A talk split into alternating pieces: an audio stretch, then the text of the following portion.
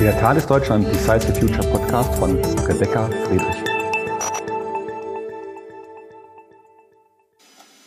Ich grüße Sie. Unser heutiges Thema befasst sich mit autonomen Fluggeräten. Über Telefon zu uns geschaltet sind Holger Neufeld, Experte für Air Traffic Management, sowie Michael Kelber, Experte für Kryptographie und Schlüsselmanagement. Zu den Trends in der urbanen Mobilität der Zukunft zählen neben E-Fahrzeugen und Carsharing-Konzepten auch autonomes Fahren. Es gibt aber auch Entwicklungen im öffentlichen Personennahverkehr. Flugtaxis eröffnen ganz neue Wege. Über 100 Projekte weltweit arbeiten derzeit an Prototypen. 2021 sollen in Singapur erste kommerzielle Flüge mit Flugtaxis angeboten werden. Die Bundesregierung hatte erst im Mai einen Aktionsplan für Drohnen und Flugtaxis aufgesetzt. Mit dieser rasanten Entwicklung von autonomen, aber auch teilautonomen Fluggeräten wird sich der Luftraum bald noch mehr füllen.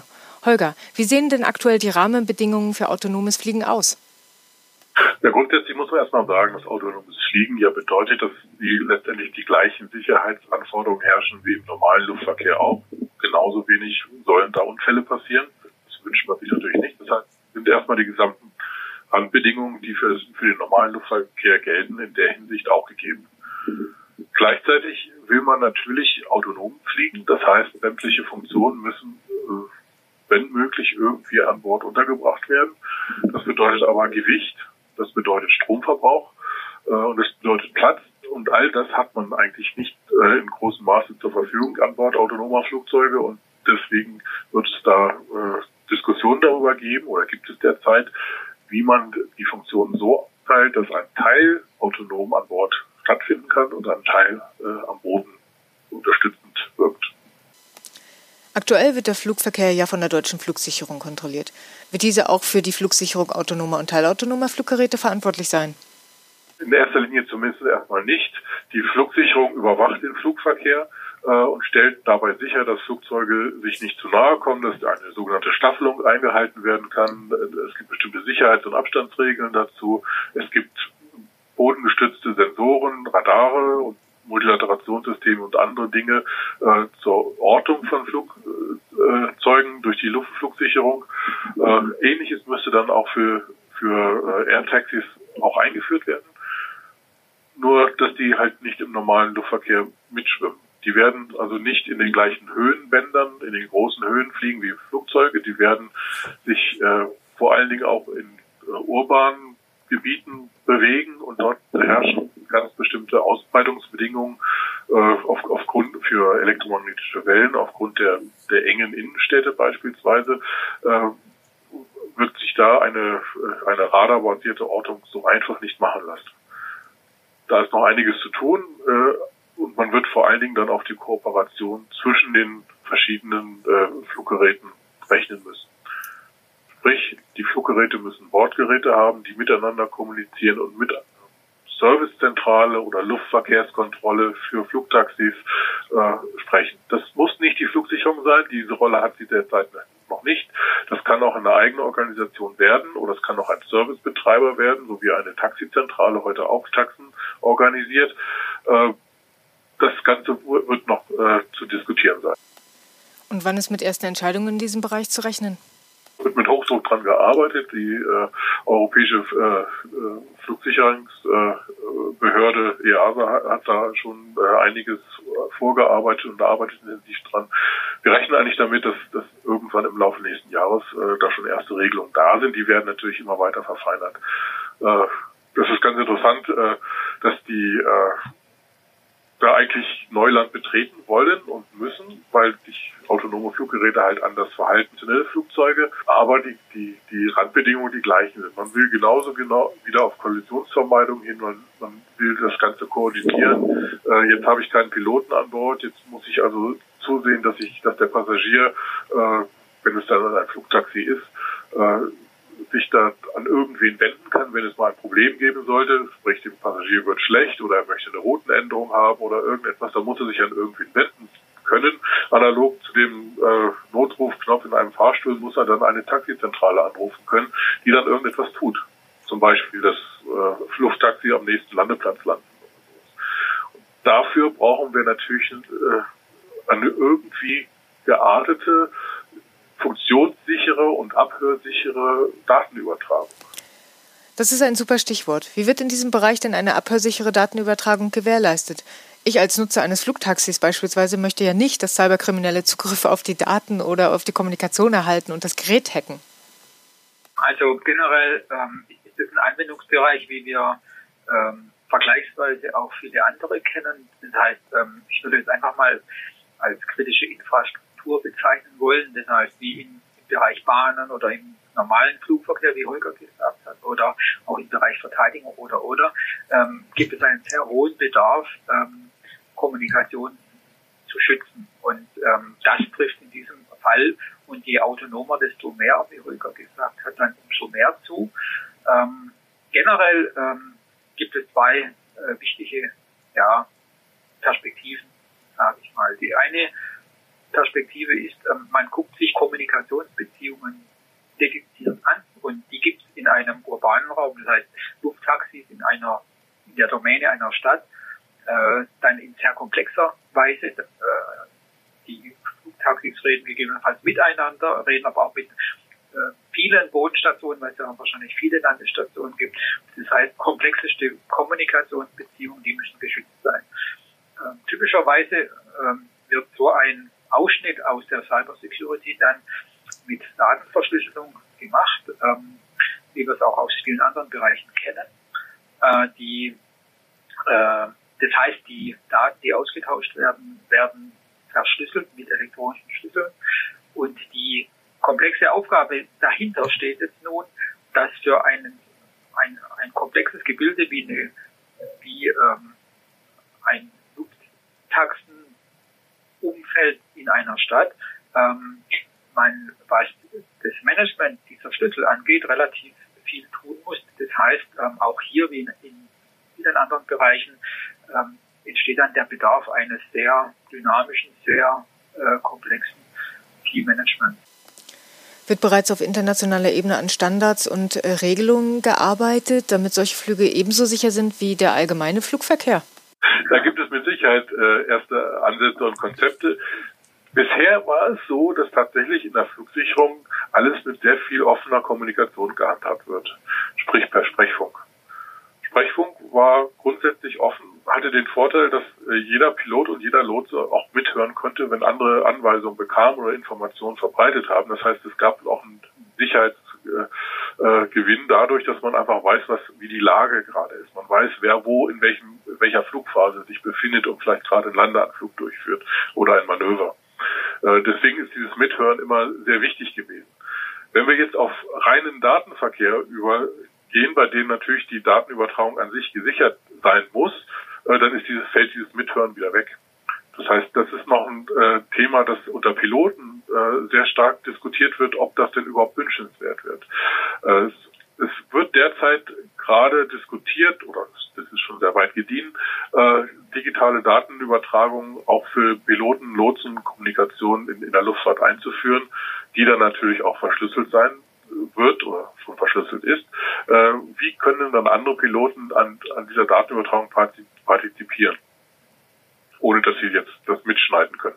Das, das, wird also ein beliebig komplexes Thema ziemlich schnell werden, äh, zumal grundsätzliche Fragen, nämlich wann werde ich wohin und mit welchem Mittel einen, eine, einen Schlüssel übertragen und erneuern können, äh, denn um, um sicher zu sein, muss ich das ja des Öfteren tun. Ich kann nicht einfach immer standardmäßig mit einem werkseitig voreingestellten Verschlüsselungsalgorithmus und Verschlüsselungsschlüssel arbeiten. Da muss sicher etwas dynamisch geändert werden. Auf jeden Fall. Also das gehört ähm, definitiv ähm, zu den Aufgaben eines Schlüsselmanagementsystems, was da, was da im Hintergrund geht, äh, läuft. Es ist ganz klar aus Security-Aspekten würde man ähm, diese Schlüssel, die, die Kommunikation verschlüsseln, so oft wechseln, wie es irgendwie geht. Also in anderen äh, Bereichen werden die Schlüssel zum Beispiel täglich gewechselt.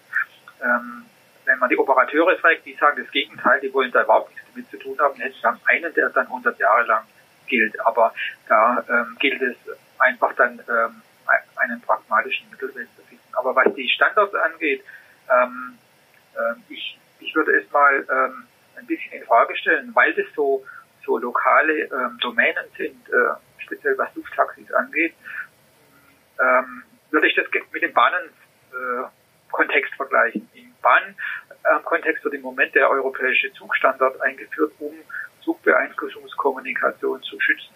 Und da gibt es einen europäischen Standard und der wird irgendwann in ganz Europa verwendet und dann kann ein Zug in jedem europäischen Land mit irgendwelchen Streckengeräten sprechen. Das wäre so ein bisschen vergleichsweise, wie wenn jetzt Flugtaxis von Stadt zu Stadt fliegen und aber auch über Grenzen, also von Karlsruhe nach Straßburg oder so. Ähm, äh, da im Bahnbereich gibt es keinen weltweiten Standard und auch äh, wird auch unterschieden zwischen zum Beispiel ähm, normalem Bahnverkehr ähm, und ähm, städtischem Bahnverkehr, so Metros und so. Und da gibt es dann wieder andere Standards. Ähm, heißt, ähm, ich, ich würde vermuten, ähm, einen weltweit gültigen Standard, ähm, wie man denn mit ähm, Security auf Basis von Schlüsseln umgeht, ähm, oder würde ich zumindest mal nicht äh, im Nahbereich oder Mittelfristbereich erwarten. Ich würde eher davon ausgehen, ähm, es gibt lokale ähm, ähm, Ausprägungen, die jetzt wie beim Beispiel Europa dann aber auch ähm, länderübergreifenden Verkehr zulassen, der für Lufttaxis vielleicht begrenzt ist, aber doch äh, im Grenzgebiet auch zu erwarten ist, nehme ich an. Anfänglich sagtest du, Holger, dass es vermutlich erst einmal nur teilautonome Fluggeräte geben wird. Wie kommst du denn zu dieser Einschätzung? Die Autonomieversprechen, äh, die immer sehr vollmundig äh, gegeben werden, lassen sich nicht immer halten. Es ist zurzeit technisch noch sehr, sehr schwierig, tatsächlich richtig sichere, äh, autonom arbeitende Systeme, sag ich mal, in die freie Wildbahn loszulassen. Wir sehen das bei den autonom fahrenden Fahrzeugen. Äh, und genau das Gleiche gilt im Grunde genommen auch für autonome Flugzeuge, insbesondere wenn sie in einer besonders sicherheitssensitiven oder sicherheitskritischen Umgebung operieren, also nicht auf einem gesicherten Flugfeld, äh, das frei von Hindernissen ist, in dem äh, der Flugverkehr koordiniert wird, wo sich Leute eigentlich, also verschiedene Teilnehmer nicht ins Gehege kommen, sondern wenn ich mich jetzt in einer Stadt bewege, über Leuten, die dort einkaufen gehen, beispielsweise über Menschenmengen möglicherweise sogar, über bewohnten Gebieten und anderen Anlagen, die sicherlich äh, sensitiv sind, wenn da ein Flugzeug abstürzen würde. Äh, das heißt, da, ist, da müsste man eigentlich sicherheitstechnisch noch eine Schippe drauflegen. Insofern glaube ich, dass diese Autonomie da sehr schwer einzuführen wird. Und es hat ja auch ein, ist auch ein Thema Akzeptanz. Also Autonomie, selbst wenn ich nachweisen kann, dass es einigermaßen sicher ist, möchte ich das als, als Benutzer auch akzeptieren und als, als Teil der Bevölkerung muss das auch äh, ja, vertretbar erscheinen und, und, und gut erscheinen. Äh, da muss also einiges tun, äh, einiges getan werden. Ich habe da meine Zweifel, dass wir das sehr schnell hinbekommen. Und ich höre auch aus der Industrie, der, äh, also der, von verschiedenen Herstellern von, von Flugtaxi-Entwürfen, äh, dass, dass man zunächst nicht den großen Wurf plant, sondern kurzfristig tatsächlich noch mit Piloten fliegen wird. Praktisch in einem konventionellen Umfeld genauso fliegen wie ein, wie ein Hubschrauber beispielsweise heute äh, fliegen würde. Äh, und das sukzessive durch Assistenzfunktionen ersetzt und dann nach und nach, also praktisch weniger qualifizierte Piloten einsetzen kann und dann nach und nach äh, den Piloten sozusagen auf den Boden auslagert, sodass es am Ende dann tatsächlich ein autonomes Luftfahrzeug sein wird mit einem Sicherheitspiloten am Boden, der natürlich mit einem geeigneten Datenlink wieder eingreifen können muss es gibt immer wieder unvorhergesehene Zwischenfälle, auch in der Luft. Da muss man sich nur vorstellen, da fliegt plötzlich eine äh, Service-Drohne oder eine Paketauslieferungsdrohne äh, quer durch äh, quer durch den Luftraum äh, und kreuzt den Pfad einer, einer eines Passagiertaxis. Äh, solche Kollisionen möchte man natürlich vermeiden. Da wird es dann entsprechende Kollisionsschutzsysteme geben. Trotzdem wird man da auf autonome Entscheidungen, auf richtige autonome Entscheidungen äh, rückgreifen müssen, die noch entwickelt werden, wo die Logik noch entwickelt werden muss. Ich glaube, dass sehr viel dieser autonom, Autonomie-Funktion äh, noch lange Zeit von bodengestützten Systemen unterstützt werden müssen. Und sei es, dass, dass man da ausgelagerte Logiksysteme hat, künstliche Intelligenzen, die am Boden angelegt sind, so ähnlich wie man jetzt auch äh, im Übrigen äh, mit Spracherkennung und äh, Bilderkennung äh, mit, über Smartphones auch mit, mit servergestützten äh, künstlichen Intelligenzen arbeitet und nicht alles im Gerät hat. So ähnlich wird das hier unter Umständen auch sein. Aber dafür brauche ich auch wieder eine geschätzte Datenübertragung. Das ist ein ganz zentrales Glied in der Kette der verschiedenen Sensoren und, und äh, Logik. Jetzt hast du ein Thema angesprochen, was ich persönlich natürlich sehr spannend finde, und zwar die Kollisionsvermeidung. Wenn wir jetzt am Beispiel der Drohnen bleiben, die ja nicht auf Sichtkontakt fliegen können, wie beispielsweise im normalen Flugverkehr oder vielleicht auch bei teilautonomen Fluggeräten, wie wird dann hier eine Kollision vermieden? Ähm, wie detektieren die Geräte ihre Umgebung? Wie kommunizieren beispielsweise die Geräte untereinander? Wird es eine Kommunikation untereinander geben? Dazu muss man zunächst mal tatsächlich unterscheiden. Da hast du gerade eben schon sehr richtig angesprochen. Es gibt unterschiedliche Fälle. Es gibt andere Drohnen, die kooperativ sein können, die also zum Beispiel ausgestattet sein können mit einem Antwortgerät, einem sogenannten Transponder. Dann könnten sich die beiden Drohnen untereinander sozusagen unterhalten, könnten ihre Situationsdaten austauschen. Ich bin die Drohne A, fliege von von hier nach da und das andere ist die Drohne B auf der Mission unterwegs. Damit könnten die, könnten die entflochten werden.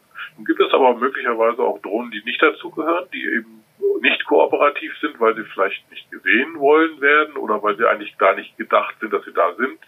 Irgendwelche privaten Drohnen beispielsweise, das ist zwar regulatorisch dann möglicherweise unterbunden, sollte eigentlich verboten sein, ist, wird aber trotzdem gemacht. Also da muss es eine Sicherheitskomponente geben. Und natürlich gibt es Vögel oder äh, andere fliegende Objekte, da fällt mal ein Dachziegel von, irgend, äh, von irgendeinem Dach runter und jetzt, äh, jetzt zwar wenn wenn wirklich das Schlimmste zum Schlimmsten kommt, dann kann es passieren, dass dann tatsächlich da so eine Art Kollision mit fliegenden Objekten stattfindet. Das ist nicht, nicht gewünscht und da muss natürlich eine Drohne oder ein Airtaxi auch dagegen gewappnet sein.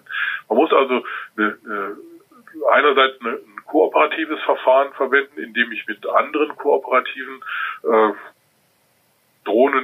spreche mich austausche und ich muss auch ein nicht kooperatives Verfahren an Bord haben, mit dem ich Gegenstände erkenne, Vögel erkenne, Dinge, die nicht ko kooperieren wollen oder können. Äh, da muss dann eben sowas her. Das ist klassischerweise Radar oder äh, ähnliche äh, Abstandswarngeräte, wie beispielsweise auch Laser könnte da verwendet werden, auf kurze Strecken auch Ultraschall, aber das ist, ich glaube, im Luftverkehr nicht so üblich. Nehme ich richtig an, dass diese Art der Kommunikation dann in einem offenen Kommunikationsnetzwerk stattfinden wird, weil es ja eben auch verschiedene Anbieter gibt und die alle miteinander kommunizieren müssten, aber jeder eben auch eine andere IT-Infrastruktur im Hintergrund hat? Genau, genau. Man wird nämlich, das wollte ich jetzt gerade noch hinzufügen, man wird nicht diese ganze ganzen Sensorpark einfach in die Drohne rein, in, in das AirTaxi rein verfrachten können, weil man dann praktisch keine Zuladung mehr hat. Dann kann der Passagier gleich draußen sein. Das ist eine fliegende, An, fliegende Anre Anordnung von Sensoren mit einer Batterie dahinter.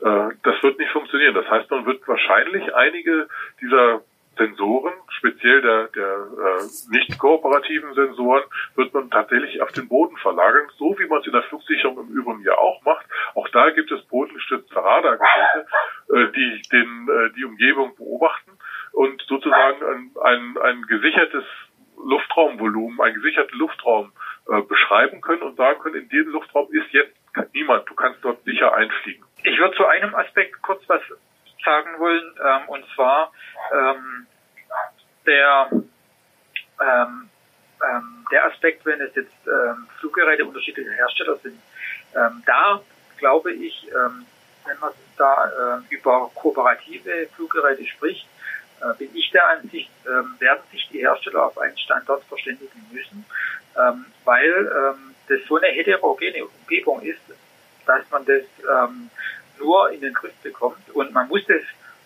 Potenzial ähm, äh, kooperativer ko Kommunikation auch ausnutzen, wenn ähm, man sich da an ähm, Kommunikationsstandards hält.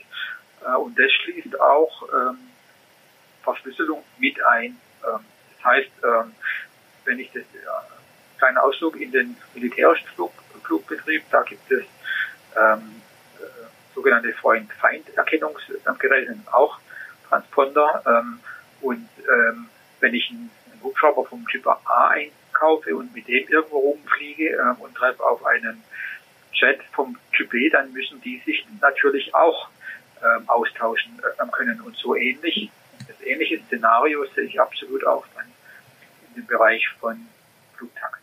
Eine kleine Randbedingung vielleicht noch. Ja, Taxis werden möglicherweise auch eingesetzt werden, um Passagiere zum Flughafen zu bringen oder vom Flughafen abzuholen.